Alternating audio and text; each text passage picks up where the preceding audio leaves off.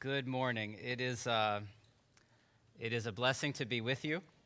Um, we love this church. We're thankful for this church. Um, and it is an honor for me to be able to address you uh, from the scriptures this morning. Um, I know that Trev just prayed, but I'm going to just ask for the Lord's help once more uh, as we turn to the scriptures.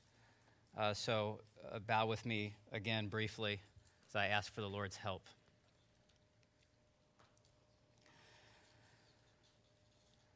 Heavenly Father, we do, uh, we do need your help. We are poor and we are needy.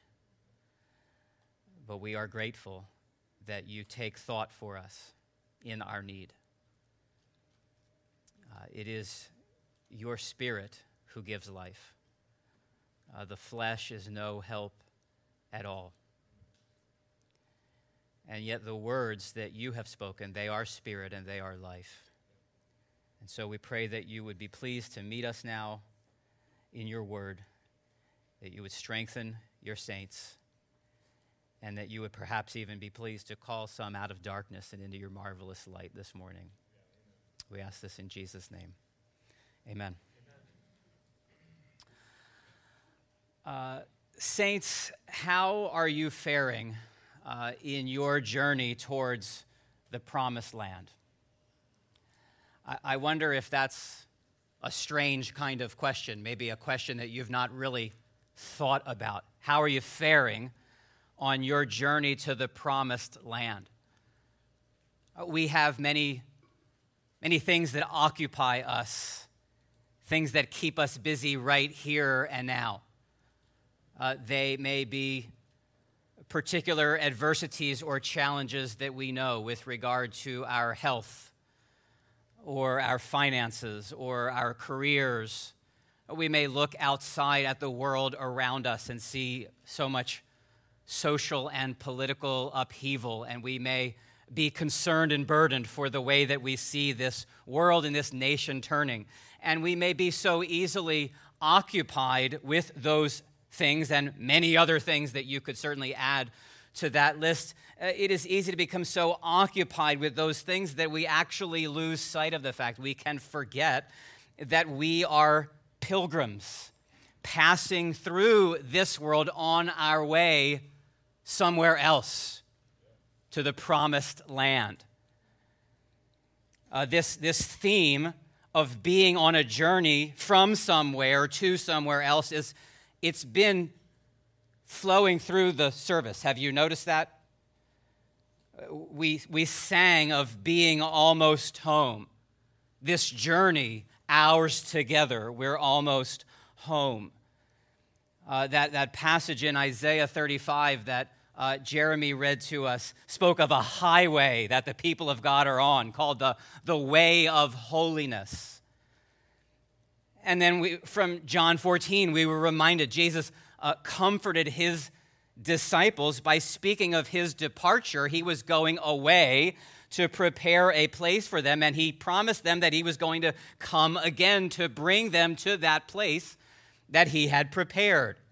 Uh, we're here, and there is much to be thankful for. We experience much blessing and good here, but we really long to be there the Christian's walk, the Christian life, is a journey from somewhere to somewhere else. That's what the life of faith is. And we all need regular reminders of that because, uh, as Jesus said in the Sermon on the Mount, the way is hard. Uh, the, the word literally means afflicted. The way is afflicted that leads to life and in the regular throes of life, amidst various kinds of trials, unanswered and unanswerable questions, our own doubts and struggles and sin, we can begin at times to wonder about the success of this journey that we're on. We can be tempted to lose heart. I wonder if you've ever had the experience where you're driving through a, a downpour, a storm, And it can become a little bit scary because those windshield wipers just aren't able, they can't move fast enough. And you're, you're, you're traveling on and you begin to grow a bit fearful and concerned because you can't see where you're going. And we can be like that in our journey towards the promised land. Those pressures, those trials, those inner and outer tribulations that we find can dim our vision of where we're going. And so this morning we want to look at one of the reminders that there are in Scripture. There are many of them, but one of the reminders of where we're headed. And I hope it will be for your edification and for your encouragement and for your endurance on this journey in which we are taking together. So uh, you can open in your Bibles to 1 Peter chapter 1. Peter uh, wrote this letter. I looked back at the archives, and this is actually, you preached on this passage, not this particular verse, but on this chapter on Easter Sunday. So you may have some familiarity with this letter that Peter wrote that we call First Peter. Uh, he was writing largely to promote this kind of encouragement and endurance in the lives of the believers that he was addressing in the first century who were experiencing all kinds of fiery trials. And uh, what I want to do this morning is just take one verse from this letter today and with God's help, I pray that it does encourage you in this afflicted way that leads to life as we think together about the destination that we are headed to. So, hear God's word this morning to us from 1 Peter chapter 1. One verse is our attention, uh, is our focus this morning. 1 Peter 1:13. Therefore, and we will come back to that therefore. Therefores are important.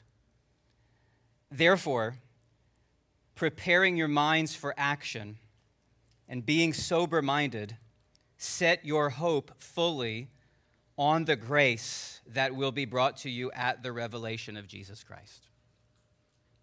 That's such a short passage. I'll read it again. I have a friend who often, when he's preaching, he'll say as he reads from the scriptures, and it just came to my mind, so I said, This is the best part of the sermon. Right here. This is the best part. Therefore, preparing your minds for action and being sober minded, set your hope fully on the grace that will be brought to you at the revelation of Jesus Christ. I think the main point of that verse, if I was to summarize it, is that we, as the people of God, we ought to labor earnestly to acquaint ourselves with the glories of heaven. And that's what I want to encourage you in this morning, saints. Labor earnestly to acquaint yourselves. I might add the word there actually, affectionately acquaint yourselves. Because hoping in something is not just knowing about something, there's a, an affection for that destination, labor earnestly to affectionately acquaint yourselves with the glories of heaven. I wonder if that's on your to do list this week. I would encourage it to be. I would encourage you to give some thought this afternoon to how you might make that a reality this week to acquaint yourselves affectionately with the glories of heaven. I want us to consider that main point by noting first in the passage the object of our hope.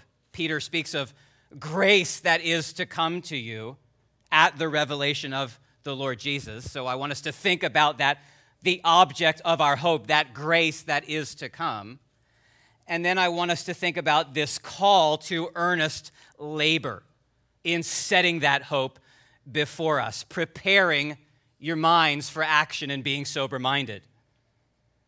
So we'll think about the object of our hope and we'll think about the earnest labor that we are called to in setting that hope before us. Now, before we think specifically about this grace that is coming to us at the revelation of Christ, I do want to make absolutely certain here at the outset that we understand who it is that's being addressed in this exhortation, uh, whose hope this hope actually is. Peter speaks in verse 13 of setting your hope on the grace that is to come to you at the revelation of Christ. And it's as if Peter knows he is assuming at this point that the hope that he's writing of is, in fact, theirs. But I don't want to merely assume that this morning in this gathering. I want to make sure that it is crystal clear to you that the you in view in 1 Peter 13 is a believing you. There was once a time when you were without God and without hope in this world. If I could borrow the Apostle Paul's wording from Ephesians chapter 2. Or to speak of it as, as Peter does here in the following verses of 1 Peter 1, there was a time that you were bound in the passions, verse 14 says, of your former ignorance. You had inherited ways of futility from your forefathers. Once, Peter says in chapter 2, verse 10, once you were not a people, once you had not received mercy, once you were walking in darkness. But then God did something by his all powerful grace. It was a grace that began in eternity past, where we were chosen according to the foreknowledge of God's electing love. That's what Peter writes at the very beginning when he says, You are elect exiles according to the foreknowledge of God the Father. That grace began in eternity and it continued on when we were consecrated, when we were sanctified to God, when we were devoted to God and to His holy purposes by the sanctification of the Spirit. And it was grace that sprinkled us with the blood of Christ, marking us out for obedience to Christ. It was grace that caused us, verse 4 says, or is it verse 3? Verse 3 that caused us to be born again. To be born again means this was a time that you, there was a time that you were not alive. You had no spiritual pulse. But in God's grace, He caused you to be born again to a living hope, and that through the resurrection of Jesus from the dead. And that resurrection and that new birth has secured for God's people an eternal inheritance that is being kept for us in heaven. Even as we are now being guarded through faith for a salvation ready to be revealed in the last time. This you being addressed in verse 13 is the same you being described in verse 8. Though you have not seen him, you love him. Though you do not now see him, you believe in him and rejoice with joy that is inexpressible and filled with glory. So you see, I just want to make sure that's all, uh, that's all, I'm saying all that because of the word therefore in verse 13. He's already said some things about who this you is, and they're the you who've been elected by the foreknowledge of God, sanctified by the Spirit for obedience to Christ and sprinkling with his blood. This you that's been born again to a living hope, this you that has not seen Jesus physically with your eyes, but you love him, you believe in him, you rejoice in him with joy that is unspeakable and filled with glory. Is that you? I'm asking now. Is that you this morning? This you in 1 Peter 1:13 is a believing you. Once, if it is you, once you were not a people, but now by the grace of God you have become God's people. Once you had not received mercy, but now you have received mercy. Mercy that ransomed you from those futile, hopeless ways, not with silver and gold, but actually ransomed you, bought you by the precious blood of the spotlessly innocent Lamb of God, the Lord Jesus Christ. Through him, through Christ, you are now believers in God who raised him from the dead and gave him glory so that your faith and your hope are in God. Is that you this morning? Can you testify? Can you heartily, enthusiastically affirm that when you were resisting him, when you were walking away from him, Jesus came and saved you? This, this news that though you are vile, yet you are loved. Though you are a sinner, yet Christ is a great and faithful and merciful Savior. Though you wanted nothing to do with God, He actually, in His grace, wanted everything to do with you. This news made its way to your ears and somehow, by the sovereign grace of God, penetrated your hearts, and you were given the sense this is what it means to be born again to this living hope. You were given a sense that this is the only way to have, the only hope of having a happy forever is in God's presence, with God's people, in God's place. And He moved upon your dead heart called you out of darkness into his marvelous light, enabled you to see something of the infinitely uh, precious worth of his son Jesus, whereas once maybe you thought of him as foolish, as boring, as irrelevant, but now you've begun to calculate differently and you see in Jesus a pearl of great price. You see him to be a treasure hidden in a field. You're willing to count everything else as rubbish. I believe you just came to that in your study of the book of Philippians. You counted everything else to be rubbish in view of the surpassing worth of knowing Christ Jesus. And he enabled you, he opened your eyes, he shined his light into your heart so that you could see that turn from your sin, turn from your foolishness, and begin to follow Jesus. What what mighty sovereign grace that is. And that can happen to you right now if it's not happened to you. He, he is del- this, this hope that we're going to speak of he is delaying to come. He's delaying bringing that hope to us so that there would be more time for people to come to repent and believe in the lord jesus. And so if you're here this morning and you have not found your hope in jesus the Lord has brought you here today to hear that you can leave this life of futility. You can leave this life of being without hope and without God in the world. And you can turn from your sin, from the passions of your ignorance, and you can enter into the realm, the sphere of the sweet grace of God, saving you and sustaining you and perfecting you. You can today become a part of the you of 1 Peter 1:13. And I call you, I invite you and urge you to put your faith in the Lord Jesus today. And if you've not done that, please do speak to uh, Ben or myself or anyone else that you've seen up here this morning. Talk to someone about how you might do that. You got to know that before we get into verse Peter, verse uh, chapter 1, verse 13. Peter is writing this letter he is speaking of this hope to those who have experienced that awesome, saving, ransoming, resurrecting grace. And now, having laid that foundation in the opening verses of the letter, he turns to set the gaze of his readers upon future grace.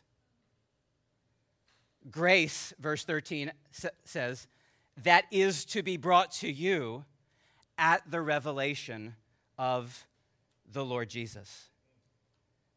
That revelation would be speaking of his return.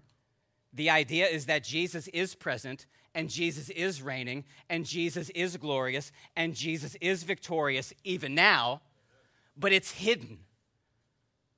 We don't go out in the world. We don't turn the news on. It does not look like Jesus is reigning victoriously, does it? But he is, his reign now and his rule is hidden. The day is coming when Jesus comes and his glory will be revealed. And, and that is the object of hope. That is what we are to set our hope fully in. Paul speaks of it as our blessed hope, the appearing of the glory of our great God and Savior, Jesus Christ. And we want to know a little bit of what it is. What is that like? To set our hope upon it, we've got to be acquainted with it. And yet, this is a little bit challenging. How, how do you begin to describe the indescribable? Right? Paul speaks of it in 1 Corinthians 2 what, what no eye has seen, no ear heard, nor the heart of man imagined.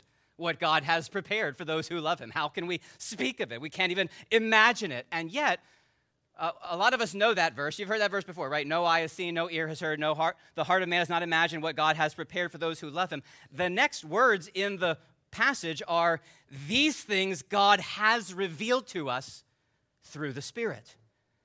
So, by the Spirit inspired word, though we can't fully grasp it, we can get a glimpse of that future grace to whet the appetite of our hope for it. Uh, here in this very letter, Peter gives us some language at least.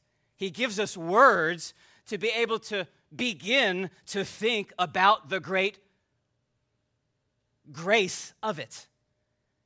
So, if, if Bibles are still open, if you look there at verse 17, he talks about the tested genuineness of our faith being found to result in praise and glory and honor at the revelation of the Lord Jesus. So, what is this future? What is this hope coming to us? It's a life of praise and glory and honor. And if you were to ask me, well, is that talking about the glory and praise and honor of Jesus on that final day? Or is it the glory and praise and honor of us on that day? I would say that's a good question, and the answer is yes. Of course, we know, and, and I know you sing it often all glory be to Christ. All is to the glory and praise of Christ. But I do believe here, because this is the reward, the result of the the refining of the faith of God's people. This is, I believe, specifically speaking of praise and glory and honor that will be ours on that final day. We were reminded earlier in the service, in the scriptural call to worship, that we on that final day will appear with Christ in glory. 1 Peter 2 7 speaks that there will be honor on that final day to those who believe, as opposed to the shame of those who have rejected Jesus to their own destruction. Paul says in Romans chapter 2 that of those whose hearts have been born again, those who have been circumcised in their hearts, whose faith and hope are in God, that they will receive their praise from God. So there is praise and there is glory and there is honor awaiting the people of God at the revelation of the Lord Jesus. And then that's at the beginning of the letter. At the close of the letter, uh, Peter, having exhorted the readers to be sober and to be watchful and to resist the devil and to humble themselves under God's mighty hand, that in due time he might exalt us. That'd be another word you could add praise, glory, honor, exaltation. Then Peter concludes with these hope giving words of the grace that is to come. He says in 1 Peter 5:10, after you have suffered a little while, and I love that. I mean, I don't love that. Let me be, be clear what I mean. Nobody loves suffering. If you love suffering, you have issues. Talk to Ben afterwards. I love that it says a little while a little while. Suffering has some painful words to speak to us, but they're not the last word. After you have suffered for a little while, the God of all grace, who has called you to his eternal glory in Christ, will himself restore, confirm, strengthen, and establish you. There's four more words that you can just reflect upon. There's praise, there's glory, there's honor. He's going to exalt you in due time if you humble yourself under his mighty hand. And on that final day, after you've suffered for a little while, he's going to restore you. He's going to heal up and mend all that has wounded you in this world full of affliction. He's going to restore and he's going to confirm. He's going to make you firm and secure unshakable. He's going to strengthen you from every weakness that you have been made to suffer in this pilgrimage through this barren land. And He's going to establish you in the rightful place. It, sa- it says this would almost be blasphemous if it it would be blasphemous if this wasn't written in the Bible. He's going to establish you to sit with Him on His throne, it says in Revelation 3. For those who conquer, for those who overcome, who persevere in faith, he, the Lord Jesus says to the people of of God, I will allow you, I will make you to sit with me on my throne. He's going to establish you in the place for which He has prepared for you. He's going to restore, confirm, strengthen, and establish you. And if you wonder whether He's really able to come through on such grand and lofty promises, Peter wants us to make sure that we know who it is who's making those promises because he says in 1 Peter 5:11, "To him be the dominion forever and ever." Amen. I will say this for Ben's edification right now. This I got notes. I was told I just have no. Y'all just you have a long greeting time. You started ten minutes late. You are not pressed to get out of here. I praise God for that. So I would just add in for 60 seconds for Ben's sake, um, because he's been very deliberate with this, and I don't know if you've caught that. You will never discourage the man who is standing up here preaching God's word. You will never discourage him if, as you are hearing him proclaim the word of God and your soul is resonating with what the man is saying, if you communicate that verbally in some form by saying, like the word amen, or praise God, or hallelujah, or yes, that will not discourage the people who come here and preach. To him be the dominion forever and ever. He will not be thwarted in bringing praise and glory and honor and exaltation and restoring and confirming and strengthening and establishing grace to you. That's all coming to you, believing you.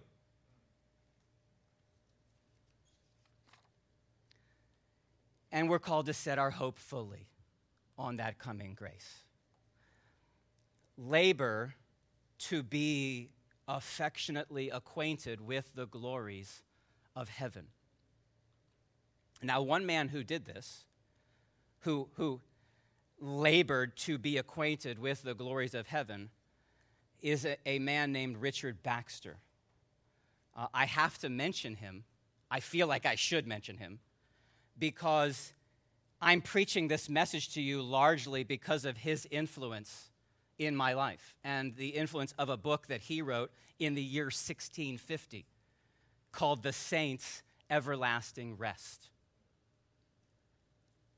Uh, Baxter, he, he actually, this, I, mean, I can't get into all the background of this, this, this book, uh, The Saints' Everlasting Rest. It looks like this is the abridged version. It was and I'm not exaggerating, it, it was actually 10 times longer than this. This is the, you, this is a tithe of the book. Uh, edited and abridged by one Tim Cooper. I don't believe there's any relation, but if there is, if your brother in law had a hand in this, give him my thanks. Um, I can't get into all the background of the book, but, but Richard Baxter actually wrote this book. He thought he was dying he had a medical issue and a, a, loss of blood, and he thought he was dying. And he began to write his reflections for what he originally intended to be his funeral sermon. Well, he recovered. He ended up living 40 more years. But God used Richard Baxter's confrontation with death to give the church one of the great resources outside of Scripture ever to be published on the glories of heaven. And I, I, would, I would love to just read for you about two hours of this book right now. But I, I, will, I want to just, I will just give you a sampling of his reflections.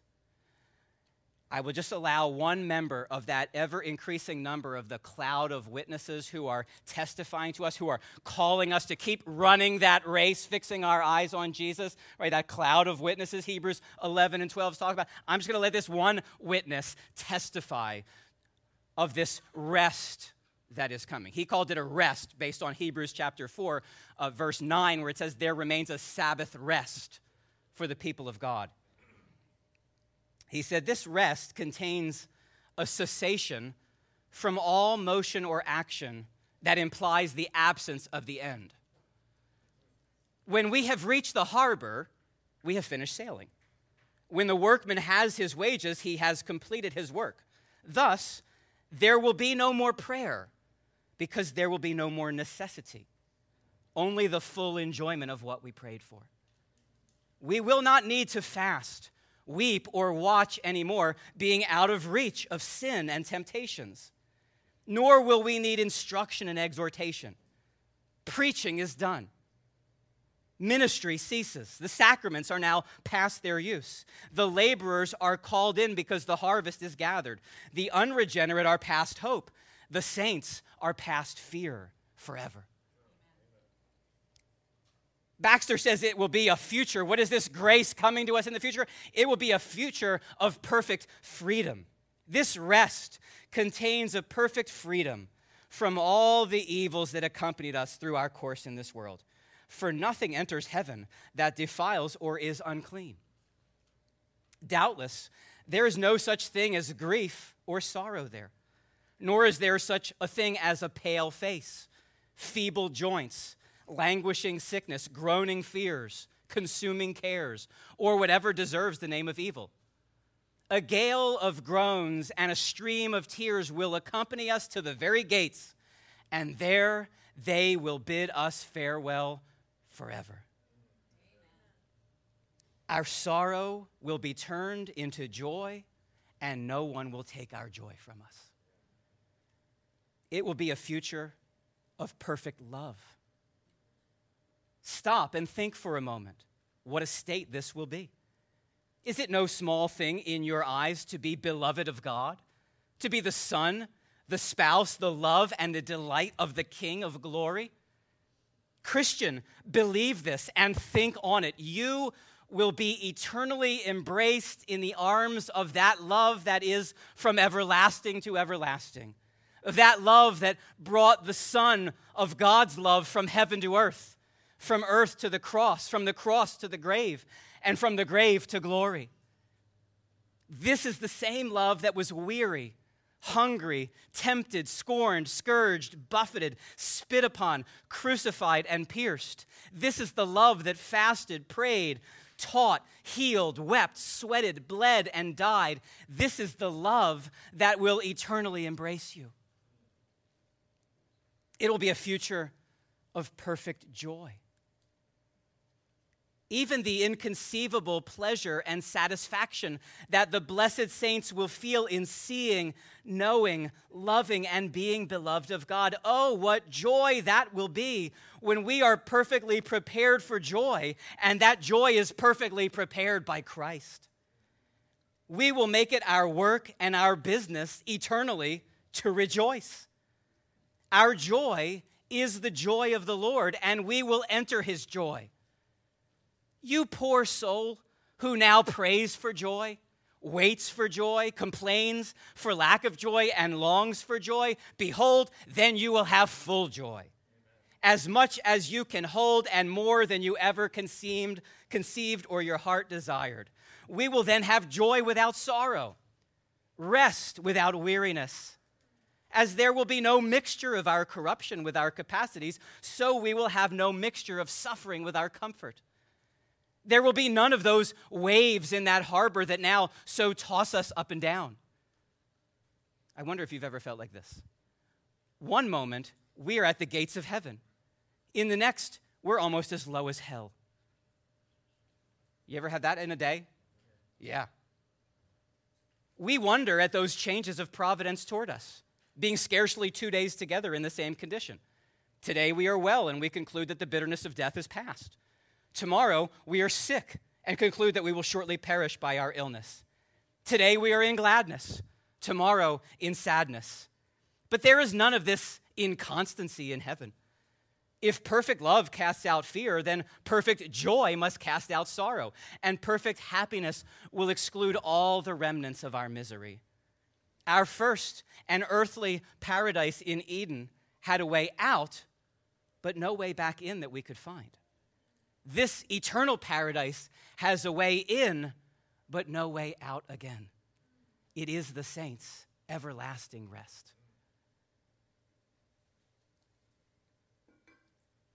Should I keep? I mean, are you getting tired of this? Are you getting tired of these glimpses? Yes, somebody said yes. Some honest child said yes. Praise God for honesty.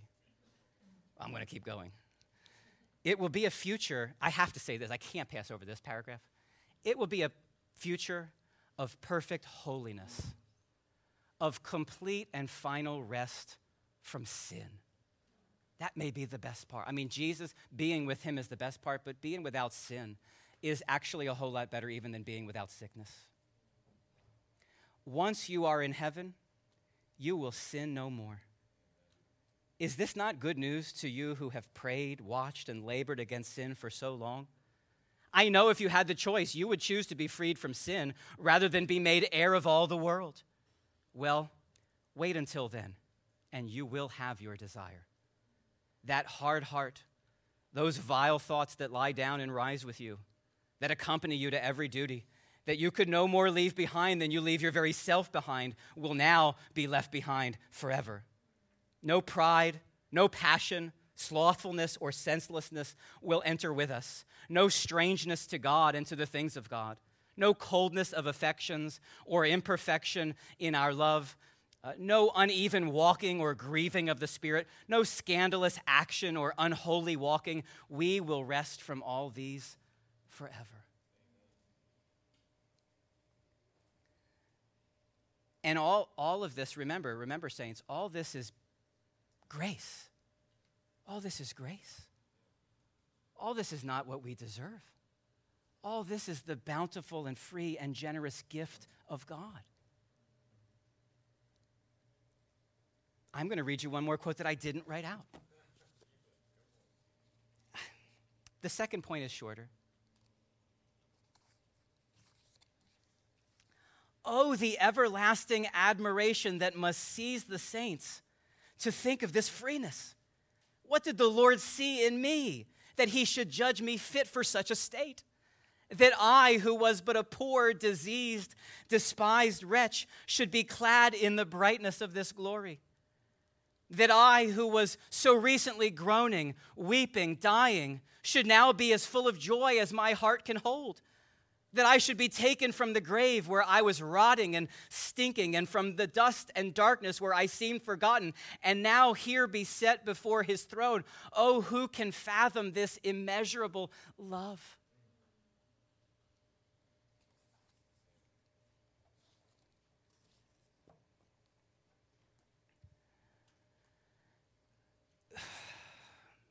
There's more. There's, okay. Is anybody?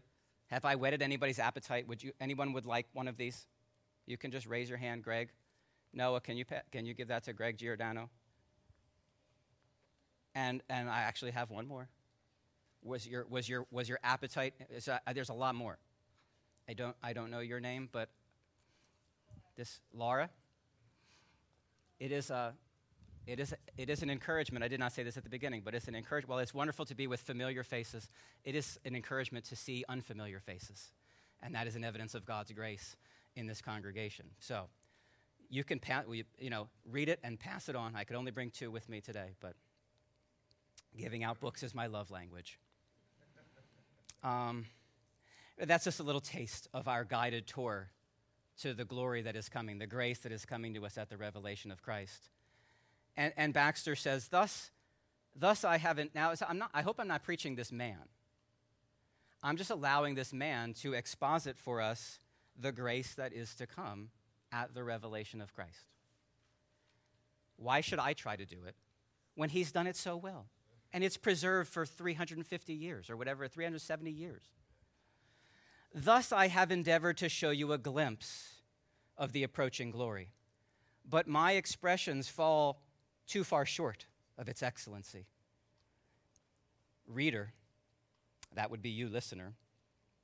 If you're a humble, sincere believer and wait with longing and laboring for this rest, you will shortly see and feel the truth of all this, and then you will have a full apprehension of this blessed state. Let even the little I have said kindle your desires and energize your efforts. Be up and doing. Run, strive, Fight, hold on, for you have a certain and glorious prize before you. And that exhortation really leads us to the second part of 1 Peter 1:13 or the second part of this sermon which I promise will be shorter.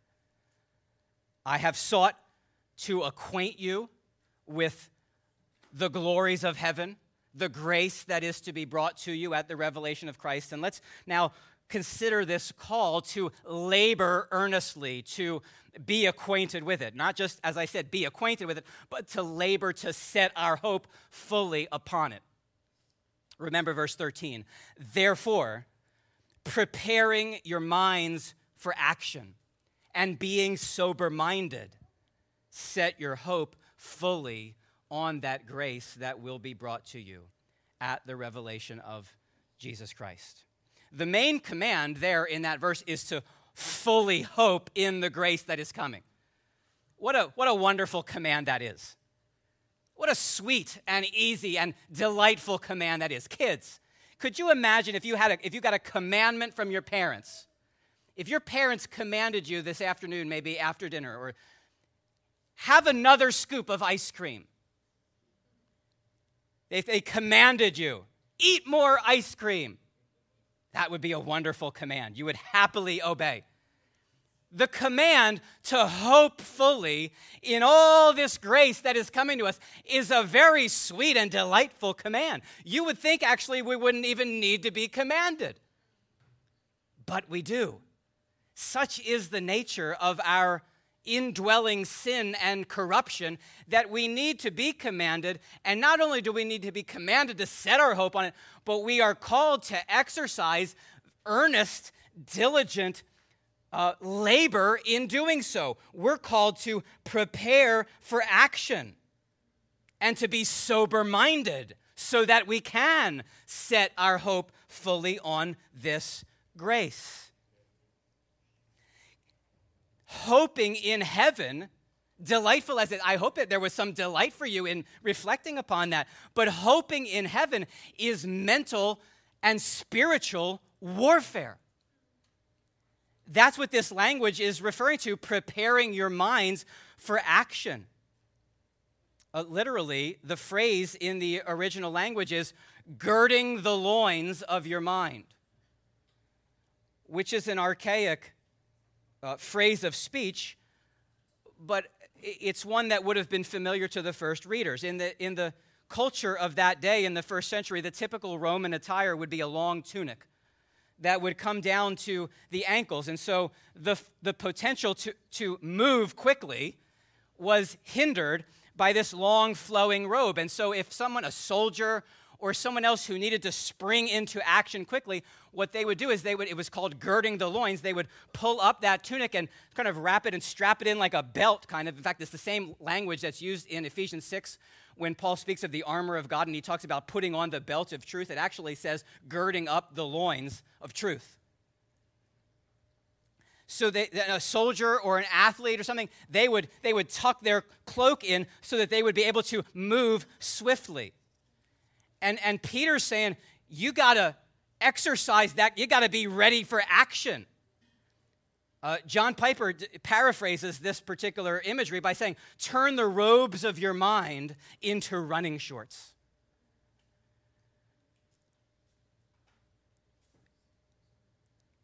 This imagery, girding up the loins, preparing your minds for action, there's a, a readiness we're to prepare ourselves for vigorous and sustained spiritual exertion. And that vigorous spiritual exertion is mind work. We're to prepare our minds for action. Dull minds produces weak hope. And that means we need to sober up that we can engage in this work faithfully. He says, prepare your minds for action, be sober minded. Now, that is a call, I have no doubt, it is a call to not get physically intoxicated with alcohol or some other mind numbing substance. But I think it reaches far more than just that. I think this call to sober mindedness encompasses anything that might dull or numb our spiritual senses and capacities. This may be the biggest culprit. I can speak from my own personal experience of how this can dull. And I'm not talking about doing anything outwardly uh, or, or grossly sinful and egregious with this.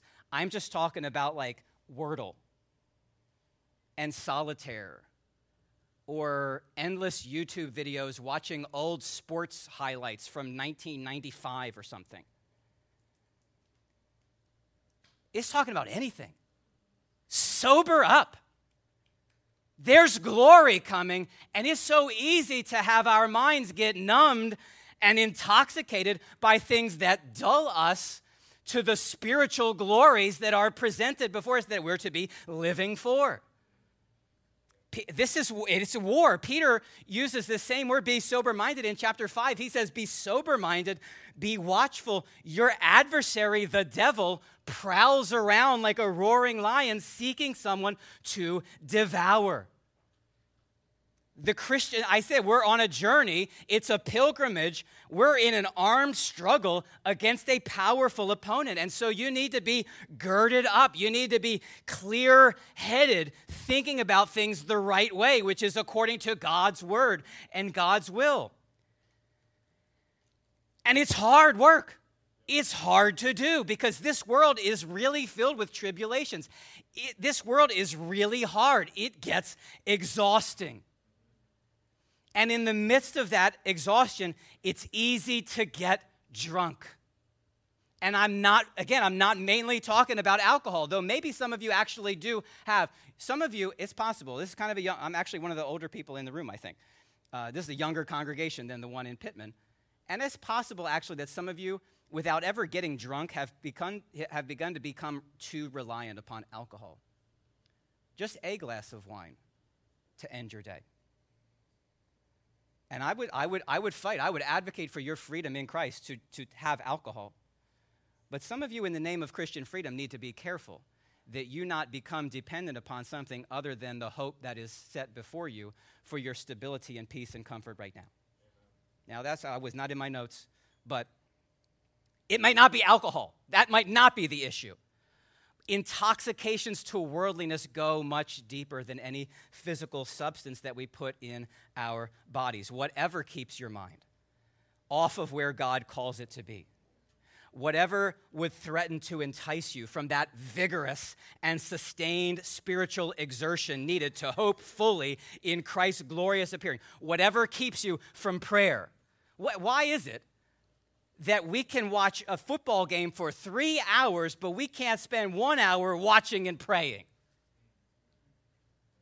Whatever would keep you from prayer, whatever would keep you from God's word, whatever would keep you from fellowshipping with the saints, whatever would, would keep you from mindfulness of that hope of glory and ignoring God and his work, whatever would numb you to the dangers of our enemy and his scheming to, to prowl and devour you. Anything that would hinder you from this is intoxicating you. Perhaps most of all would be the, just the trials of this life. If you were to query Peter, if we could interview Peter, I don't know, I don't know this infallibly, but if we were to interview Peter about, hey, what is it? Like, what were you, when you said be sober, like, what was most burdening you? I think just reading the whole letter, I think he might say the various trials, the fiery trials. I mean, he's been warning them about these trials and the suffering throughout the letter. And if you've been through tri- trials, can be intoxicating in a sense. If you, th- I mean, dulling, like just making you numb. I think if you were to go back and talk to Job, again, just speculating. Maybe I shouldn't speculate. Okay, if you want to correct my speculations, you have freedom to do so he was, you know, Job started out very strong, and then you get these chapters and chapters where he's lamenting the day of his birth, and he's, he's basically challenging whether God is actually just. Like he, you know, again, he's a man of faith. He kept bringing it to God, so he is a model in respects. But I think if we were to talk to Job about the whole experience, he'd be like, it was like I was drunk. I was like, I, I forgot what I was thinking. I was crazy. I don't mean in the first moment. I don't mean in the blessed be the name of the Lord. The Lord gives, the Lord takes away. I'm talking about all the chapters after that. Like, I was talking crazy. Trials can make us drunk, and we need clear headedness. We, it's hard work in the midst of sufferings to turn away from the sufferings and to set your hope on grace that's coming. And, and I'm, I'm well acquainted with that. I'm well acquainted with those struggles, saints. Um, some of you have asked me just as I've come in, like, how are you doing? And I'm not going to be bashful about telling you, like, it's not been a great season. Um, I've needed a book on heaven because I have tasted very tangibly that experience that King David writes about in Psalm 16 when he says, The sorrows of those who run after another God shall multiply. When he speaks in Psalm 39 of disciplining a man with rebukes for sin and consuming like a moth what is dear to him. Uh, it has been a, a tiring season. And I have seen in me a surprising and concerning lack of fight. I have become a bit inebriated by the struggles. I've grown dull and sluggish. Uh, I have failed to heed that exhortation written to the Hebrews when, when the writer of Hebrews said, We desire each one of you to show the same earnestness, to have the full assurance of hope until the end, so that you might not be sluggish. And I have not been earnest. And I have not been hopeful. I have grown sluggish and I have grown lazy. But preparing to preach, it's humbling to, to just realize like that's like you have you have weeks like that. Do you have weeks like that? You have months like that? You still got to get up. You still got to do this. He's got to do this still. And um, it's a means of grace for lazy, sluggish, immature pastors. And so I know what I'm getting ready to talk to you guys about. and so yesterday I woke up I, I girded up the loins of my mind. It was hard because I've been sluggish. And when you get sluggish, you get a little sleep, a little slumber, the Proverbs say, a little, little folding of the hands to rest, and poverty will come upon you like a bandit. And I've seen that in my soul. So I had to gird up the loins yesterday because I'm getting ready to talk to you about hope. And, and so I just sang in my own devotions The promised land is calling. We're almost home and not a tear shall fall then. We're almost home. Make ready now your souls for that kingdom come. No turning back. We're almost home. And I was singing it. I do a whisper sing in my house because I'm not trying to wake everybody up. So whisper sing, which is probably better that way. But that song made me think of another song, which I believe you sing from time to time here. Mine are tears. And so I sang this one. Mine are tears in times of sorrow darkness not yet understood. Through the valley I must travel, where I see no earthly good. But mine is peace that flows from heaven and the strength in times of need. I know my pain will not be wasted. Christ completes his work in me. And it came to my mind because even though I've been a little bit of a hot mess lately, I've memorized some scripture in the past.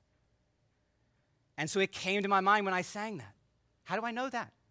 Because his word says this light momentary affliction is preparing for us an eternal weight of glory beyond all comparison. He's got a glory that's even greater than what I could have asked or imagined. And the sufferings of this present time are actually a part of how he's preparing the glory for me. And then I went to the Bible, which I've been pitiful at. I said this to my church uh, uh, two Sundays ago, I think, or three Sundays ago. And I had people tell me this was one of the more encouraging things that I said in the message, which is kind of discouraging, but people are trying to encourage. It was really encouraging when you said how you just fall so far behind in your Bible reading plan that you had given up for the year. That's how I've been. So far behind, so dull, so sluggish. I'm like, I ain't going to get through. It's not going to happen this year. It's the first year in 22 years it's not going to happen. but I got to have something. I know I got to have something. So I'm just reading the Psalms slow. There's a lot of hope in the Psalms. And so I read in, I read in Psalm 48. I'm, I'm, rap, I'm, I'm landing the plane, I promise. I, I, this is great. I have no idea when I got up here, but I'm landing the plane. And I'm reading this translation by a guy named Alec Motyer. He's, a, he's a, an Old Testament scholar, so this is going to be different lang- wording that you're accustomed to. But Psalm 48, it says, Yahweh is great and greatly to be praised in the city of our God. That's, that's that home I've been talking about in the city of our God, the mountain of his holiness, beautiful in elevation, the joy of all the earth. God has made himself known as a fortress. And then at the end of the psalm, it says, This is God, our God, forever and ever. It is he who will guide us unto dying. It doesn't say that in the ESV, but that is actually in the Hebrew. He will guide us unto dying. And that made me think of another hymn. So I sang, I almost started singing it. You don't want me to do that. Guide me, O thou great Jehovah, pilgrim through a barren land. I am weak, but thou art mighty. Hold me with thy powerful hand. And I found hope yesterday. And my soul was actually encouraged. But it took some work, it took some effort. It's a hard work, it's a work well worth it. I'm sure I'm going to struggle again, just as I imagine you'll have struggles. And I just want you to know, saints, it's a good work. Uh, he gives a lot of he gives a lot of tips about how to engage that work. Half the book is is about the glory, and half the book is him telling you how to fight for it. I, I could get into all that. I, I kind of wanted to get into it, but I'm just, just, I just want to tell you it's work. And it's a good work. A work I hope that you've been encouraged to pursue this morning. Not, not just to pursue yourself, but actually to pursue together. That's the last thing I want to leave you with. Pursue it together. And I will, it's, it flows from the verse. Because you see, you don't see this in English but Ben, ben will, he'll, he'll, you'll back me on this. All the verbs, all, it's all plural in 1 Peter 1.13. Therefore, preparing y'all's minds for action. Y'all being sober minded, set y'all's hope fully on the grace that we brought to y'all at the revelation of Jesus Christ. You think that's pretty funny, huh? It's, it's corporate. So the, the you is a believing you the believe is a corp- the believe the, the you is a corporate you, a congregational you. Let it not be, let it not be that the saints in Williamstown would gather on a Lord's day without setting your gaze on that city that is to come. That city with foundations, whose designer and builder is God. I'll give you one last quote and then I'm, I'm done. What page is this on? I wrote it down. Yeah.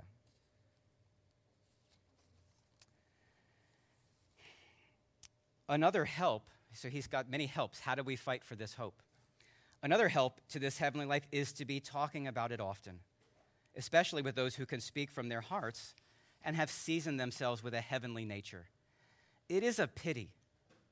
And I just really, this resonated with me in my years of being a Christian, and I, I don't blame others, but it's, I'm a part of it.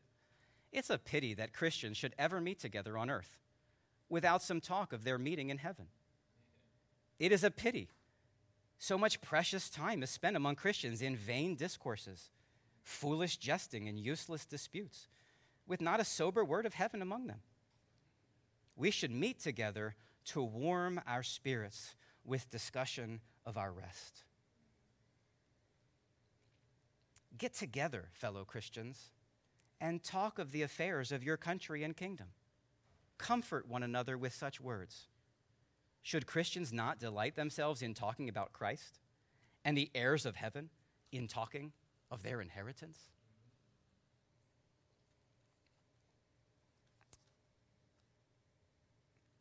Hoping in heaven is a hard work. It's a really good work. And it's a work that we should pursue and engage in together. And that is what we're doing right there. Right? You understand that? As often, 1 Corinthians 11 26, as often as you eat this bread and drink the cup, you proclaim the Lord's death when? Until he comes. So if you ever thought, if you ever thought, I don't really do, whether I come or not, it doesn't really matter. Like, I'm not playing the guitar, I'm not going to be on a microphone, I'm not doing anything publicly, I'm not preaching. Does it really matter if I come? When you hold up that bread and you hold up that cup and you eat and drink, you're proclaiming. You're a preacher in that moment. And you're preaching to me, He's coming again. He's coming again. And you know what I mean? He's risen, right? You don't proclaim someone's death that he's coming again unless he rose from the dead. He's risen. He's coming. He's coming. He's coming. We're almost home. We're almost home. We're doing that together. We do that together here. Do it for one another. Let us set our hope on these things, beloved, and let us encourage one another in them. Heavenly Father, thank you for your word. Thank you for the great hope that we have. We pray that you would help us to be vigilant, help us to be diligent, help us to engage in mental warfare that we might set our hope fully on that grace that is to come. We, we know many great pleasures, we, we know many enjoyments in this life, but if we put our hope in them, we will be saddened. We will be disappointed. We will be let down because here we have no lasting city, but we seek the city that is to come. We pray that you would help us to seek it with all of our hearts and that you would use now even the bread and the cup to strengthen our souls as we both look back to what you have done for us to secure that hope, and as we look forward to what you will one day do, how you will come and you will make all things new, and you will wipe away every tear from our eyes, and sufferings will cease, sorrows will die. Uh, every longing will be satisfied. Joy unspeakable will flood our souls. We will be truly home and we long for that day, Father. Stir up our hope and keep us fighting for it. In Jesus' name, amen. Música